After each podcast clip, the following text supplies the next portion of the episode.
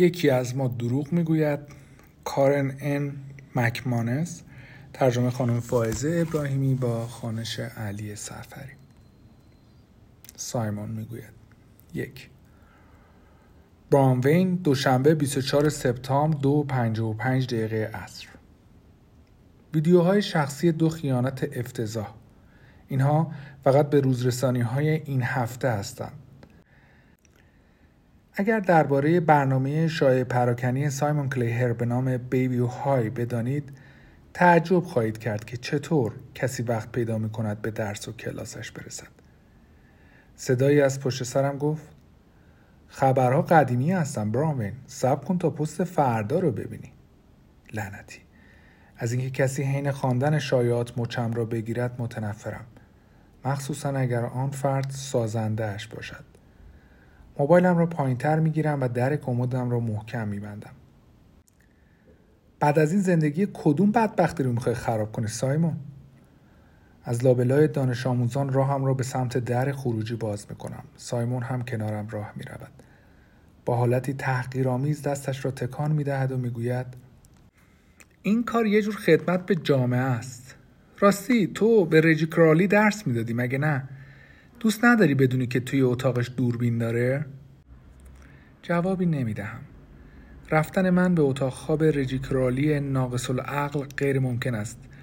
مثل این میماند که سایمون بابت کارهایش کمی عذاب وجدان بگیرد.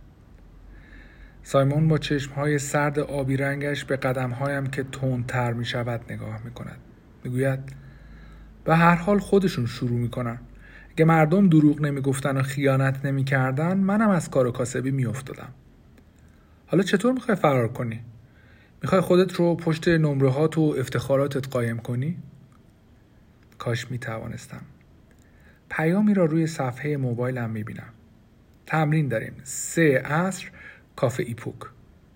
پیام از طرف یکی از همتیمی هایم هست و در ادامه نوشته ایوان هم اینجاست. باید همانجا باشد.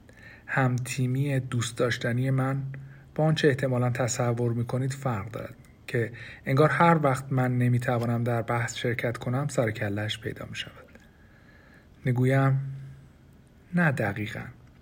از در رنگ فلزی پشت پلکان رد می شویم خطی که تیرگی دبیرستان بیویو اصلی و قسمت روشن و جدیدش را جدا می کند هر سال خانواده های پولدار بیشتری از سندیگو خارج می شوند و 15 مایل به سمت شرق به بیویو می آیند و انتظار دارند با آمدنشان به اینجا و با مالیاتی که می دهند مدرسه ای مثل کاخ در انتظار فرزندانشان باشد.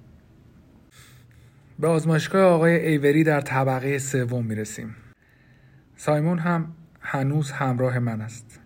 کمی بر می گردم و با آرنج به پهلویش می‌زنم و می‌گویم جای دیگه نیست که بخوای بری؟ سایمون گفت چرا؟ ولی تنبیه شدم و صبر می کند تا به راه هم ادامه دهم. اما وقتی می بیند به جای راه رفتن دستگیره در را می گیرم می خندد و می گوید داری شوخی می کنی؟ تو هم؟ تو چه کار کردی؟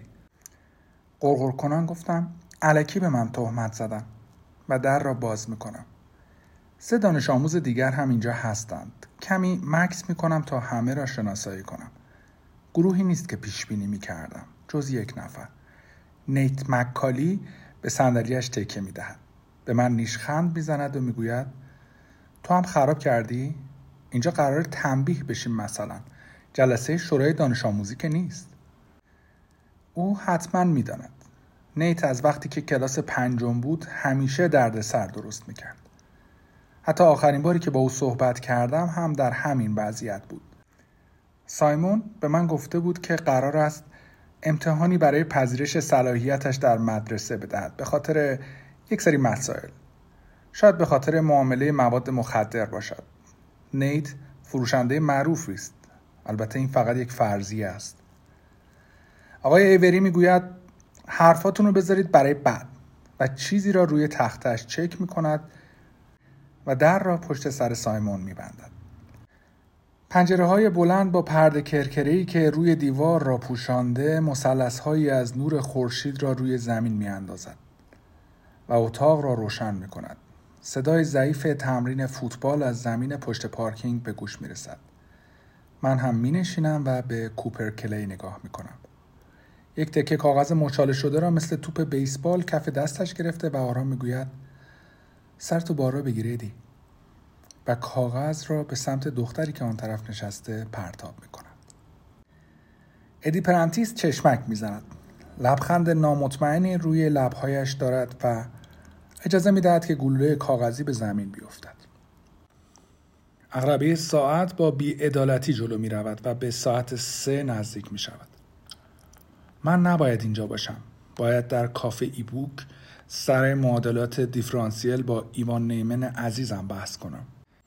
آقای ایوری از آن دسته آدم است که دنبال مچگیری یا سوال پیچ کردن هستند اما شاید هنوز وقت هست که نظرش را عوض کنم. گلویم را صاف می کنم و دستم را بالا می‌برم که متوجه پوسخند نیت می شوم. می‌گویم آقای ایوری اون موبایلی که پیدا کردین مال من نیست. نمی‌دونم چطوری رفته توی کیفم. این مال منه. و آیفونم که قابی با طرح خربوزه دارد را به او نشان میدم. راستش بردن موبایل به آزمایشگاه آقای ایوری حماقت محض است. یکی از قانونهای کلاسش ممنوعیت موبایل است و هر جلسه ده دقیقه اول را با گشتن کوله ها هدر می دهد. مثل این میماند که رئیس امنیتی شرکت هواپیمایی است و ما همگی در لیست نظارت هستیم. موبایل من داخل قفسه هم بود مثل همیشه. ادی سریع به سمت من برمیگردد و می‌گوید تو هم موهای طلایی رنگش روی شانه هایش تکان می‌خورد. حتما با یک عمل جراحی از دوست پسرش جدا شده تا بتواند تنهایی به اینجا بیاید. ادامه می‌دهد. اونم موبایل من نبود. کوپر هم با لحجه جنوبیش می‌گوید واسه منم همینطور. کوپر و ادی با تعجب به هم نگاه می‌کنند و به این فکر می‌کنم که چطور ممکن است از این موضوع بیخبر باشند در حالی که عضو یک گروه هستند. احتمالا گروه بچه خفنها حرفهای بهتری از این اتهام های ناعادلانه برای گفتن دارند. سایمون آرنجش را روی میز می‌گذارد و می‌گوید یکی ما رو سر کار گذاشته. از قیافه هیجان زدهش معلوم است که دارد به نوشتن شایعات جدید فکر می کند. ما چهار نفر که وسط کلاس خالی نشسته ایم را ورانداز می کند تا نگاهش به نیت می افتد. نیت می گوید چرا یه نفر باید چند تا دانش آموز رو بیدلیل سر کار بذاره؟ به نظر میاد که همچین چیزی خب چه می‌دونم یکی که همیشه اینجاست برای خوشگذرانی همچین کاری کرده. به نیت نگاه می‌کنم اما نمی‌توانم او را توصیف کنم. پیدا کردن متهم کار ساده ای نیست ولی همه چیز در مورد نیت از موهای تیره در هم و برهمش گرفته تا ژاکت چرمیش داد می‌زند. کار من بوده ولی برام مهم نیست. شاید هم دارد خمیازه می کشد نگاهی به من می اندازد ولی چیزی نمی گوید کوپر صاف می نشیند قیافه شبیه کاپیتان امریکا به خود می گیرد و می گوید ای بابا فکر می کردم تصادفی باشه اما اگه این قضیه برای همه ما اتفاق افتاده یعنی یکی نقشه احمقانه کشیده تا ما رو دست بندازه. و من تمرین بیسبالم رو به این خاطر از دست دادم. این را با ناراحتی می‌گوید که انگار جراح قلب است و برای عمل نجات زندگی بیمارش معطل شده. آقای ایوری چشمایش را تنگ می‌کند و می‌گوید این نظریات هوشمندانتون رو بذارید برای یه معلم دیگه. من این چیزا تو کتم نمیره. همه شما قانون ممنوعیت تلفن همراه رو می‌دونستید ولی بازم این کارو کردید. با حالت بدی به سایمون نگاه می‌کند. معلم ها در مورد آن برنامه خبر دارند ولی کار خاصی از دستشان بر نمیآید تا جلویش را بگیرد سایمون در شایعاتش فقط از حرف اول نام و نام خانوادگی قربانی هایش استفاده می کند و هیچ وقت مشخصا در مورد مدرسه حرفی نمی‌زند. حالا خوب گوش کنید. شما تا ساعت چهار اینجا تشریف دارین. ازتون می‌خوام هر کدوم یه مقاله 500 کلمه‌ای در مورد اینکه تکنولوژی چطور دبیرستانهای آمریکا رو نابود کنه بنویسید. هر کس نمی‌تونه انجامش بده فردا باید یه بار دیگه بیاد پیش من. ادی می‌گوید با چی بنویسیم اینجا که هیچ کامپیوتری نیست بیشتر کلاس های ما مجهز به کامپیوتر هستند اما آقای ایبری که به نظر می‌رسد باید چندین سال پیش بازنشست می‌شد مسئله مجهز شدن کلاسش را قبول نمی کند. آقای ایوری به سمت میز ادی می آید و به دفترچه زرد رنگش اشاره می کند. همگی یکی از آنها داریم. از جادوی دست نوشته استفاده کن. یه هنر قدیمیه. صورت زیبای ادی حالتی مبهوت به خود می‌گیرد می‌گوید خب از کجا بفهمیم که به 500 تا کلمه رسیده آقای ایوری جواب می‌دهد خودت بشمار نگاهش به موبایلی که هنوز در دستم گرفتم میافتد و اون را هم بده به من خانم روحاس می‌پرسم اینکه شما دارید دو بار موبایل من رو توقیف می‌کنید عجیب نیست؟ کی دو تا موبایل داره؟ بلا فاصله نیت پوزخند می‌زند. ادامه می‌دهم. جدی میگم آقای ایوری یکی سر کارمون گذاشته. سبیل برفی آقای ایوری با اخمش تکان می‌خورد و دستش را با اشاره جلویم می‌گیرد. موبایل خانم راست مگه اینکه بخواین دوباره ملاقاتم کنیم. با ناراحتی آهی می‌کشم و موبایلم را به او می‌دهم. موبایل هایی که قبلا ازتون گرفتم روی میزمه. وقتی کارتون تمام شد می‌تونید اونها رو بردارید. ادی و کوپر با لبخند به هم نگاه می‌کنند. شاید چون گوشی اصلیشان در کوله هایشان محفوظ است. آقای ایوری موبایلم را در کشوی میزش می‌گذارد. پشت میزش مینشیند و کتابی را باز می کند تا ما را برای یک ساعت نادیده بگیرد. خودکاری بیرون میآورم.